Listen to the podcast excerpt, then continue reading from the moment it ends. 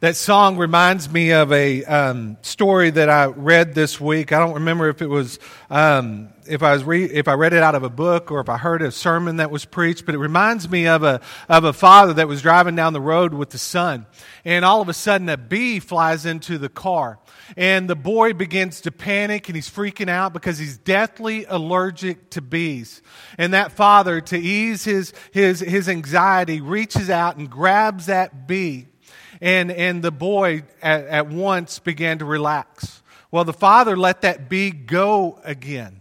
And the boy once again went into panic mode because he didn't know um, what was going to happen. He didn't want that bee to sting him. And the father turned and he looked at his son and he said, Look right here, son.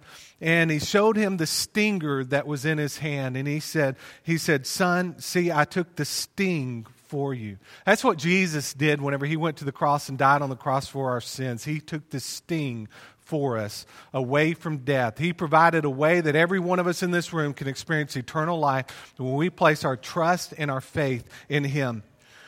Well, let me begin by saying happy Easter, happy Resurrection Day, and happy April Fool's Day. Everybody knows it's April Fool's, right? You know, as I was preparing for this message, I came across kind of the history of April Fool's Day, and it actually began around the, the year 1700 in England.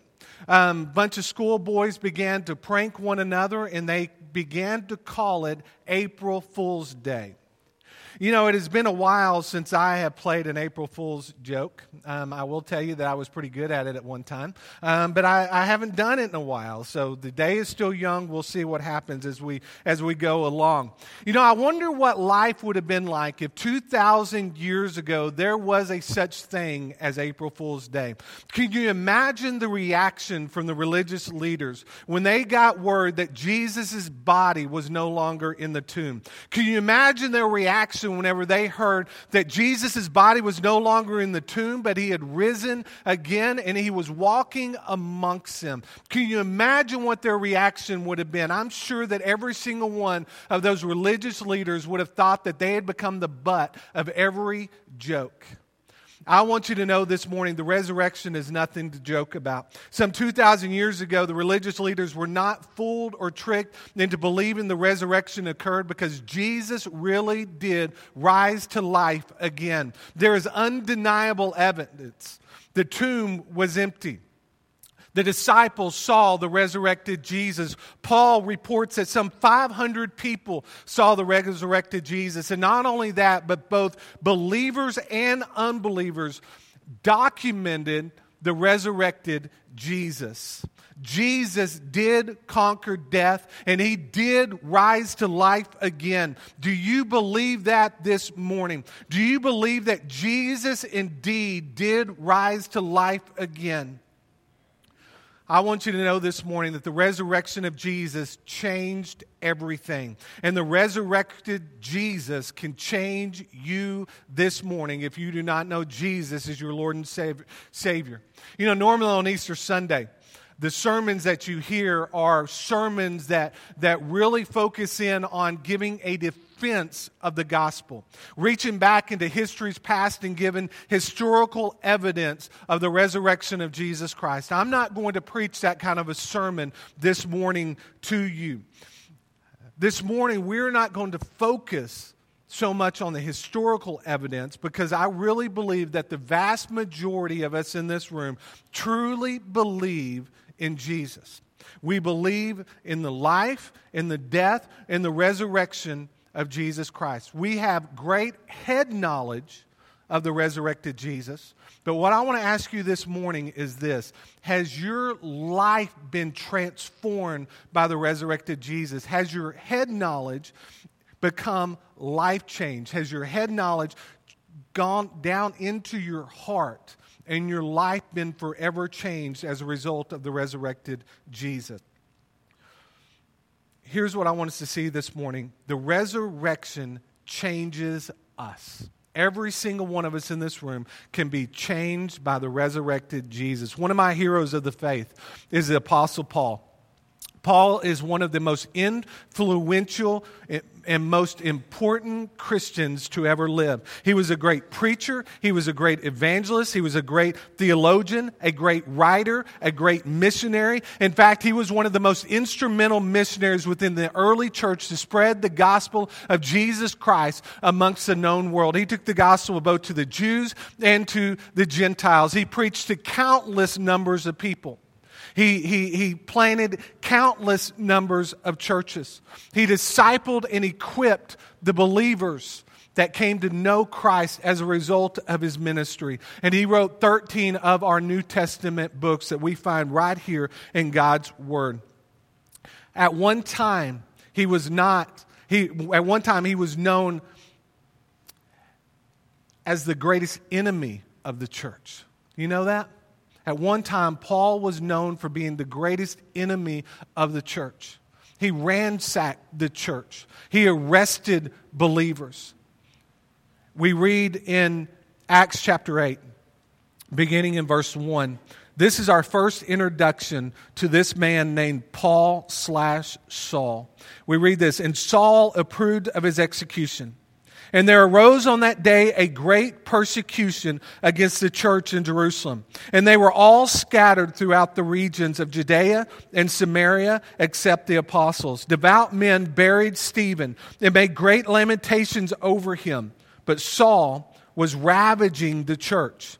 And entering house after house, he dragged off men and women and committed them to prison. Paul, before he became a believer, ravaged the church and was responsible for the imprisonment of many Christians. He was responsible for the beating of many Christians. And he was also there giving approval to the death of Christians. Paul was a horrible man before Jesus. However, this horrible man was radically transformed by Jesus Christ. He would go from being the chief persecutor of the church to one of its principal leaders. His life would not be easy, uh, easy post Christ, post his salvation experience. He would experience great persecution. He would experience beaten. He would be stoned. He would be arrested. He would experience shipwreck. He would go without food. He would have no money. And he would also die a martyr's death. Paul, as well as many of the early church leaders, would change the world. And one of the cities where they did ministry, those within that city that were unbelievers said that these men turned the world upside down for Jesus Christ. That is what the gospel of Jesus Christ should lead each of us in this room to do, to turn the world upside down for Jesus Christ. You know who turns the world upside down for Christ? Men and women that believe believe in the gospel and have repented of their sins and have responded in faith to the gospel. Men, women, students, and children that believe that Jesus is the Son of God. They believe in the incarnation, that, that, that Jesus came being born of a virgin. They believe that he lived a sinless life, that he cr- was crucified for our sins, that he atoned for our sins, and he rose to life again three days after being placed in that tomb.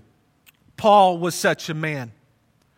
He changed the world for Jesus Christ.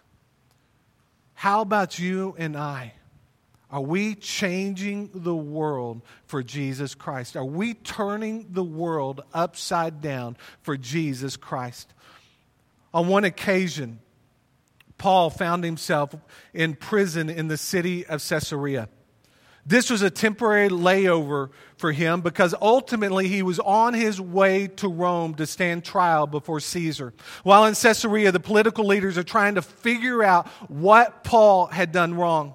The Jewish religious leaders in Jerusalem, they wanted him dead. They had arrested him and they had beaten him and they wanted him dead. And the only reason he was not put to death was because Paul was not only a Jew, but he was also a Roman citizen. And because he was a Roman citizen, he was guaranteed a fair trial. And so Paul appealed to Rome. He appealed to Caesar himself so that he would be given a fair trial. It would take years for Paul to reach Rome.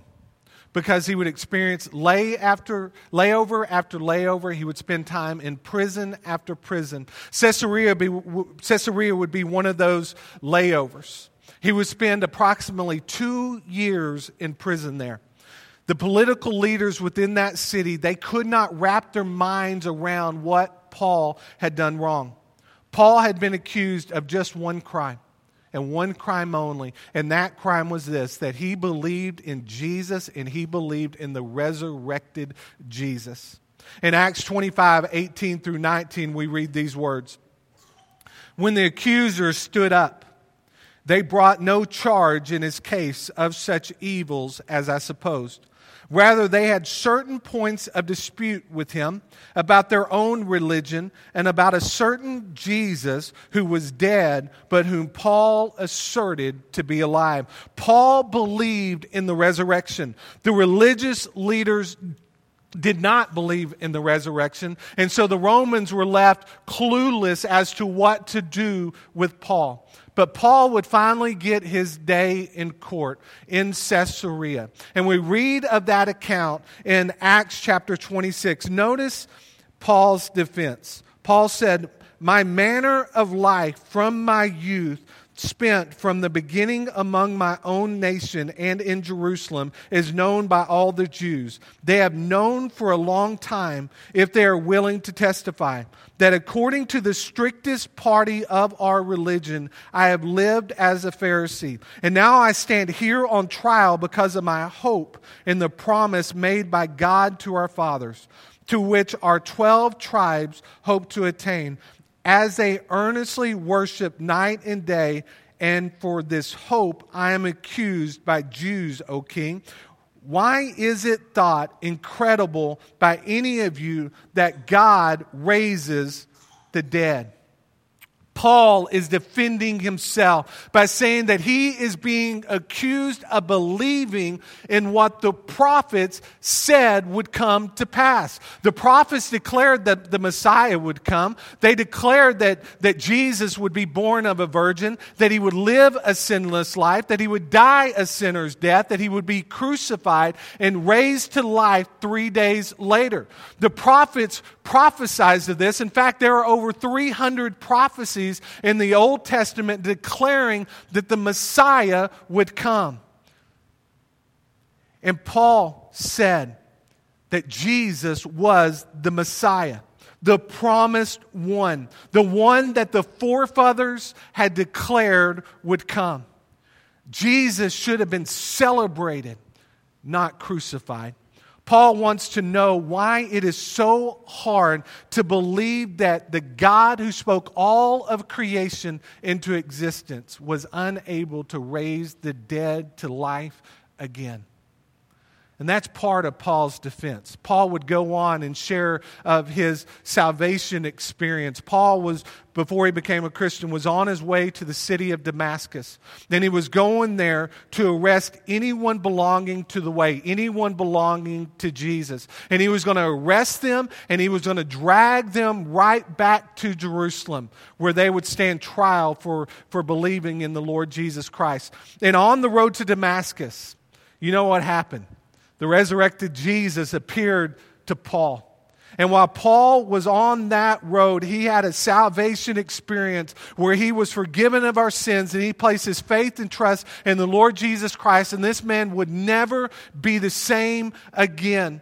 And so Paul shared this experience with these men. And then he went on to say in Acts 26, verses 19 through 23, we read these words. Paul said, Therefore, O King Agrippa, I was not disobedient to the heavenly vision, but declared first to those in Damascus, then in Jerusalem, and throughout all the region of Judea, and also to the Gentiles, that they should repent and turn to God, performing deeds in keeping with their repentance. Notice what Paul did right after he became a Christian. Immediately after he became a Christian, just a few days later, Paul began to testify of the resurrected Jesus Christ. Immediately, his life was changed and his mission had changed and his message had changed, and he became a proclaimer of the Lord Jesus Christ. Why is it that as believers in this room, some of us have never shared our faith with another person? If Jesus Christ has radically changed us and we received his love and his grace, then shouldn't our lives model men like Paul, who immediately post salvation began to proclaim the good news of salvation? Paul would go on to say, in verse 21, we read, For this reason the Jews seized me in the temple and tried to kill me. To this day, I have had the help that comes from God. And so I stand here testifying both to small and great, saying nothing but what the prophets and Moses said would come to pass that the Christ must suffer, and that by being the first to rise from the dead, he, will, he would proclaim light both to our people and to the Gentiles. I love how Paul rationally defends his faith. He speaks nothing other than what the prophets of old declared would come to pass. He didn't go into some elaborate discourse. He didn't make up anything. He just simply preached God's word and the prophecy of God's word before these unbelievers. And as a result of that, notice what happens next. And as he was saying these things in his defense, Festus said with a loud voice, Paul, you are out of your mind. Your great learning is driving you out of your mind. But Paul said, I am not out of my mind, most excellent Festus, but I am speaking true and rational words. For the king knows about these things, and to him I speak boldly. For I am persuaded that none of these things has escaped his notice, for this has not been done in a corner. King Agrippa, do you believe? The prophets. I know that you believe. And Agrippa said to Paul, In a short time, while you persuade, will you persuade me to be a Christian? And Paul said, Whether short or long, I would to God that not only you, but also all who hear me this day might become such as I, except for these chains. Then the king rose, and the governor and Bernice, and those who were sitting with them. And when they had withdrawn, they said to one another, This man is done, is doing nothing to deserve death or imprisonment. And Agrippa said to Festus, This man could have been set free if he had not appealed to Caesar. Paul was a passionate champion for Christ. He was unwavering in his faith. He was firm in his belief and in his resolve. Festus asked Paul he, he, if, if, if, if he was a lunatic, if he was a madman. And, and, and we know Paul. We know that he was an absolute genius. And we also know this if Paul was accused of being a lunatic for what he believed in, then every single one of us in here that truly believe in the life, death, and resurrection of Jesus Christ, we are equally lunatics in this room. Those men could not find any guilt in Paul. And because he appealed to Caesar, to Caesar he would go. Notice also, the resurrection changes our message. Paul would go from seeking to silence all believers to become a great herald for Jesus. He would preach, he would teach, he would debate, he would defend, he would share, and he would write, all for the sake of advancing the gospel of Jesus Christ. Because Paul saw the resurrected Jesus and believed his message changed. His life was transformed. How about you this morning? Has the message of the resurrection of Jesus Christ changed you and changed your life? Have you allowed the resurrected Jesus to change you and to transform you? This is where we must ask ourselves two questions this morning. The first one is this Is my belief in Jesus based just on the facts. Do I believe in the life, death, and resurrection of Jesus because this is what I was taught to believe? Do you believe this because that you are a Christian because your parents were Christians? Do you believe that you are a Christian because your grandparents were Christians? Do you believe that you are a believer because your friends are Christians? Do you believe that you're a believer because you married into Christianity because your spouse is a Christian? Hear me when I say this. You are not born a Christian. You become a Christian when you are born again. So, is your belief in Jesus based merely in mere facts? Or have you been transformed by Jesus from the inside out? Do you see the difference between those two questions? One belief is based on facts, and the other belief moved from just beyond the facts to total life change. We are told in James chapter 2, verse 19, you believe that God is one. You do well. Even the demons believe and shudder. There is not a demon that does not believe in God the Father.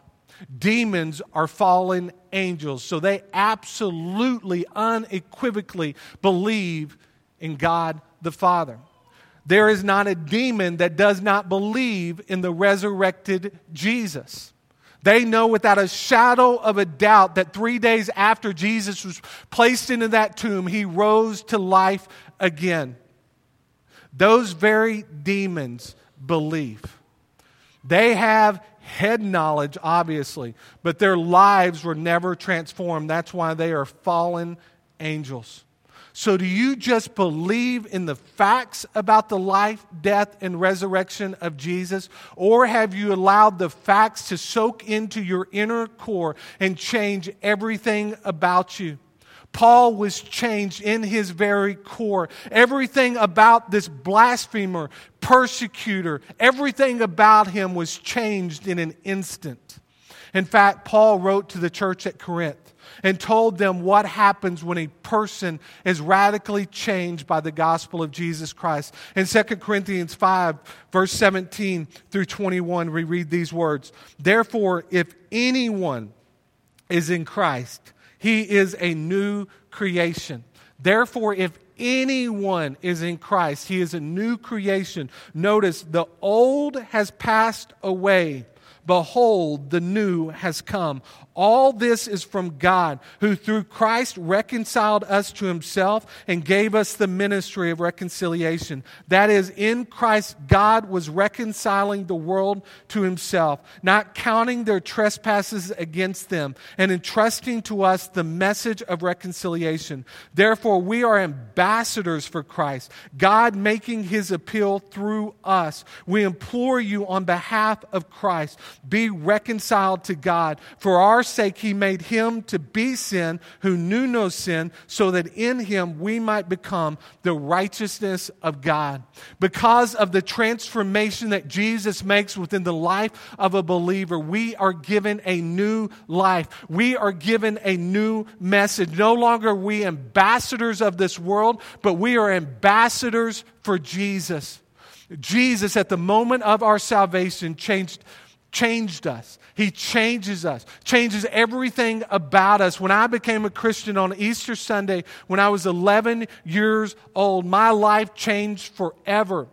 I grew up knowing the facts. I grew up knowing about the incarnation of Jesus, about the crucifixion of Jesus, and about the resurrection of Jesus. I knew about those truths. But when I was 11, that belief moved from head knowledge to my heart, and my life changed forever.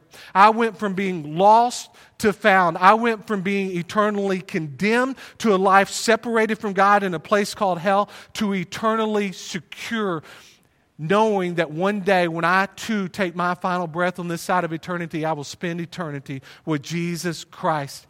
I went from being eternally condemned to eternally secure. I became a new person, a new creation the day that Jesus Christ saved me. And hear me when I say this if you are a believer in this room, then you too became a new person at the moment of your salvation. 2 Corinthians 5:17 again says that if you are in Christ, you are a new creation. The old is gone and the new has come.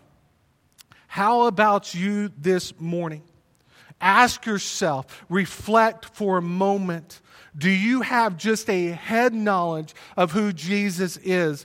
Do you merely believe in the facts? Or has your life been changed to the very core? Hear me when I say this.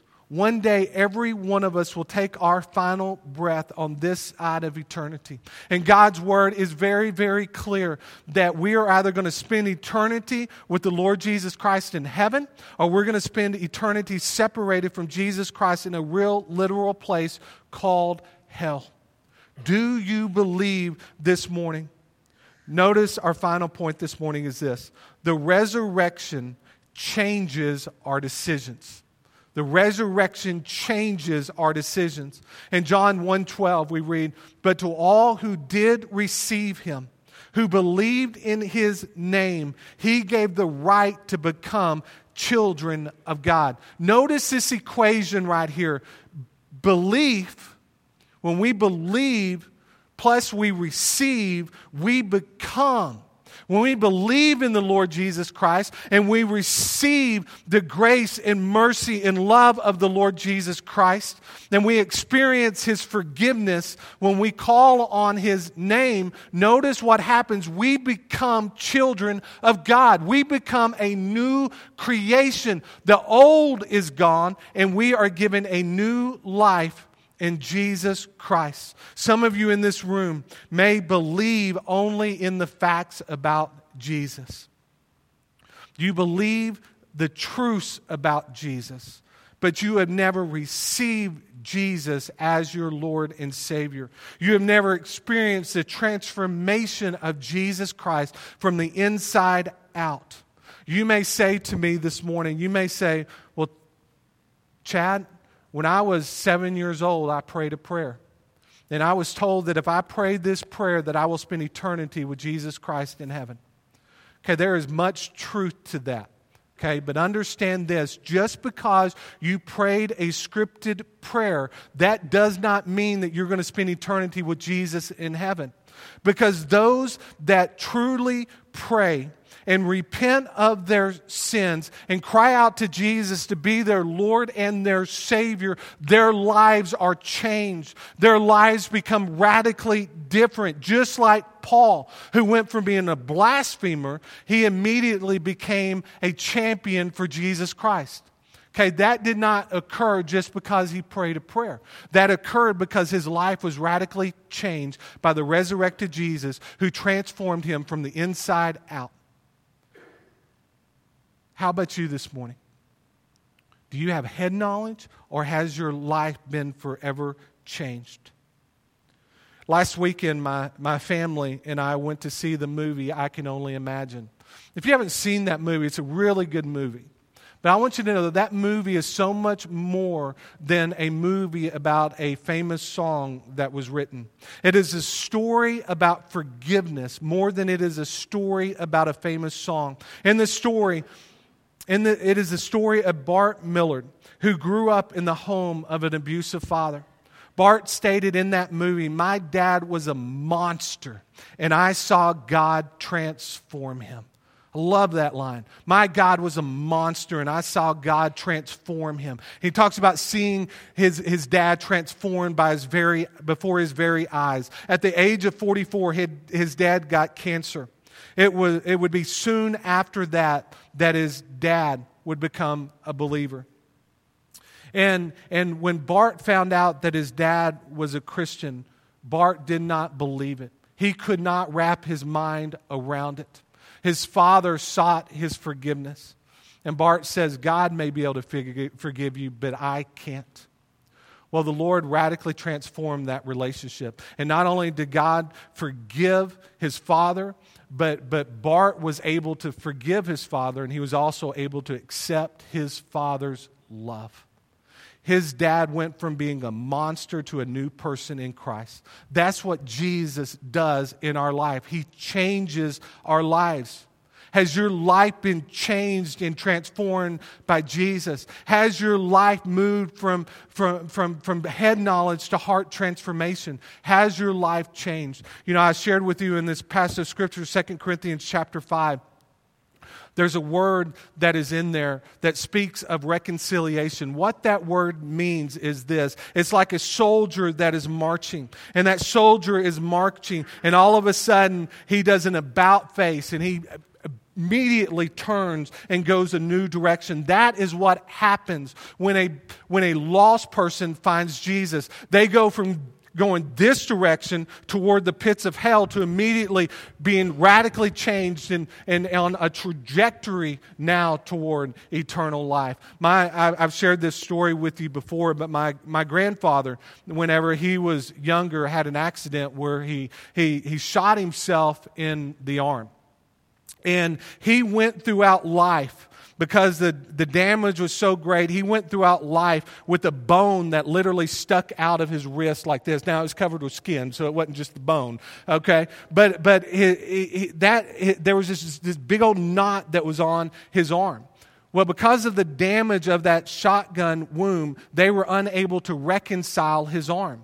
But I want you to know this morning that no matter how deep your wounds are this morning, no matter how, how, how great the splinters that come forth off of your life are this morning, what Jesus Christ will do is He will reconcile you. He'll take your brokenness and He will make you as if you had never sinned before. That's how good our God is. That's why the resurrection of Jesus Christ changed everything because he takes our sin filled life and radically transforms us into new people, into new individuals. That's what the blood of Jesus Christ does. Are you, if you're here this morning and you do not have a relationship with Jesus Christ, I want to invite you this morning to make the greatest decision that you could ever make and that is this become a Christ follower. Accept God's love for you this morning. Jesus went to the cross and he died on that cross because he loved you, because he loved those outside of the doors of this church. He loved you. That's why he went to the cross. And on that cross, he provided forgiveness for our sins and he atoned for our sins. They placed him in that tomb, but they, the, that grave could not contain him because three days later he rose to life again. He experienced victory over death. And every single one of us in this room that place our faith in Jesus Christ too can experience victory over death. You may ask, how do I do that this morning? Well, the first thing that we must do a person must do is you must admit that you're a sinner. Okay? Bible says in Romans 3:23 that for all have sinned and fallen short of the glory of God. Every single one of us in this room are sinners. Okay, I am, a, I am a sinner today, even though I've been cleansed and washed by the blood of Jesus. I am a sinner. Okay? But there's a difference between the, my sin nature today after I'm a believer and my sin nature before I was a believer. In Romans 6:23 we read that the wages of sin is death. The consequences for our sin, what we deserve is eternal death, eternal separation from God. But we go on to read that. Notice the, the but that's in that um, verse. It says, But the free gift of God is eternal life in Christ Jesus our Lord. Yes, our sin separates us from God. Yes, we deserve death because of our sin. But the free gift that God has provided for every one of us in this room is if we would believe and trust in Jesus, we will be forgiven for those sins. We must believe that Jesus is the only way to heaven. In John 3:16, we read, "For God so loved the world that he gave his one and only Son, that whosoever believeth in him shall not perish, but have everlasting life. God loved you so much that he died for you so that you could enter into an eternal relationship with him. Jesus said in John 14, 6, I am the way, the truth, and the life. No one comes unto the Father except through me. There are not a hundred different ways to heaven. Okay, there is one way, and that is through Jesus Christ. And the only way that you can get through Jesus Christ is you have to accept his love.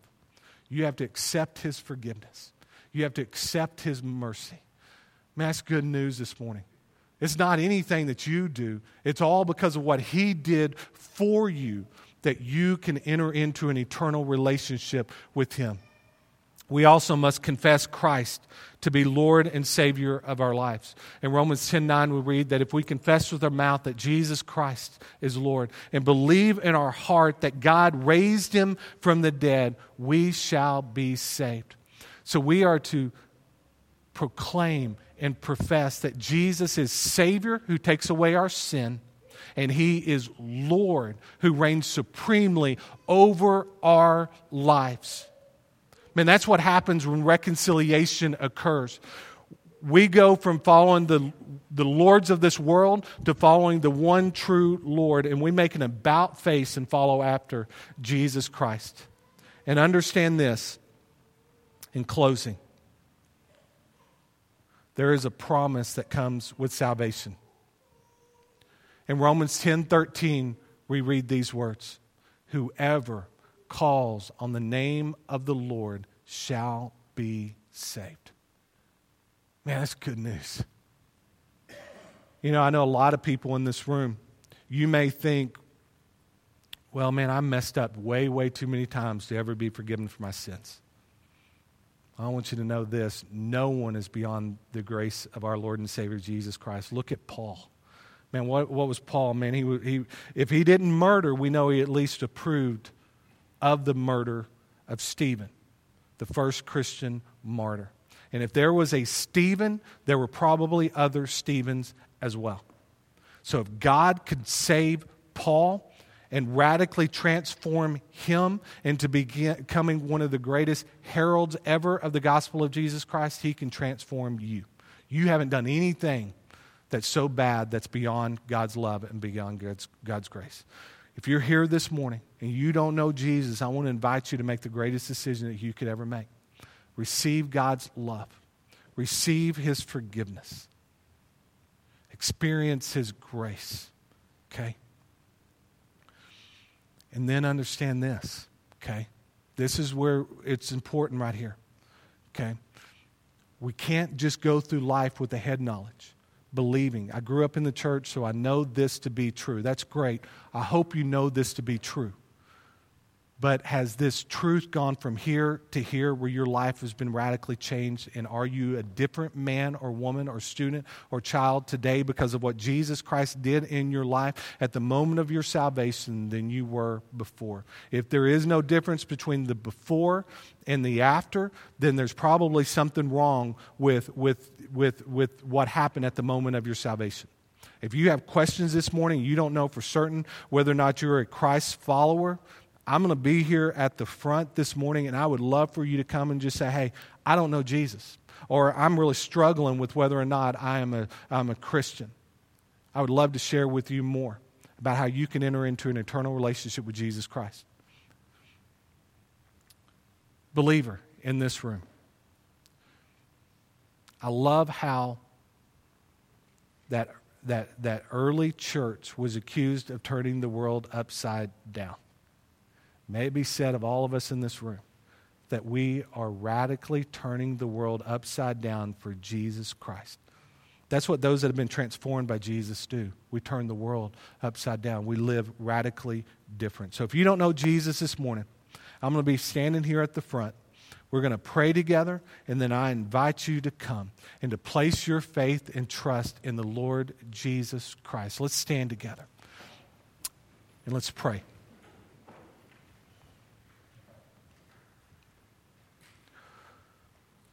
Lord Jesus, we thank you for this, this morning.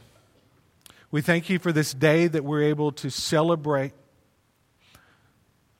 the resurrection of our Lord and Savior, Jesus Christ. Father, I know in a room this size that there may be one or more that have great head knowledge of who you are and what you've done but they have never responded to the invitation that you have offered to enter into an eternal relationship with you. And so, Father, I pray this morning if there are some in this room that don't know for certain whether they are followers of yours. Make it incredibly evident to them right now. Father, may your Holy Spirit do a work within every life in this room, both unbelievers and believers alike. And Father, may you draw the lost unto yourself. Father, may those in this room that do not know whether or not they are followers of yours, may they get that nailed down today. For those that know without a shadow of a doubt that they don't know you as their Lord and Savior, Father, I pray that you will just draw them unto yourself. I pray that they will repent of their sins and confess you as Lord and Savior of their life, and they will begin a new path today where they're going to live for you as ambassadors of yours and not live for this world and the ambassadors of this world, but they're going to live for you. Father, move now during this time of invitation. Father, speak to hearts and draw the lost unto yourself, Father. Lord, we love you. We are just blown away by the work that you performed on the cross we're blown away that you loved us so much that you went to that cross and you shed your blood for us and you gave up your life's breath so that all of us in this room could be atoned, our sins could be atoned for. But Father, there's something that has to happen in an individual's life. They've got to believe in you, they've got to trust in you, and they've got to become a new person. And so, right now, make those that don't know you new people in you. We love you and we thank you. For in Jesus' name we pray. Amen.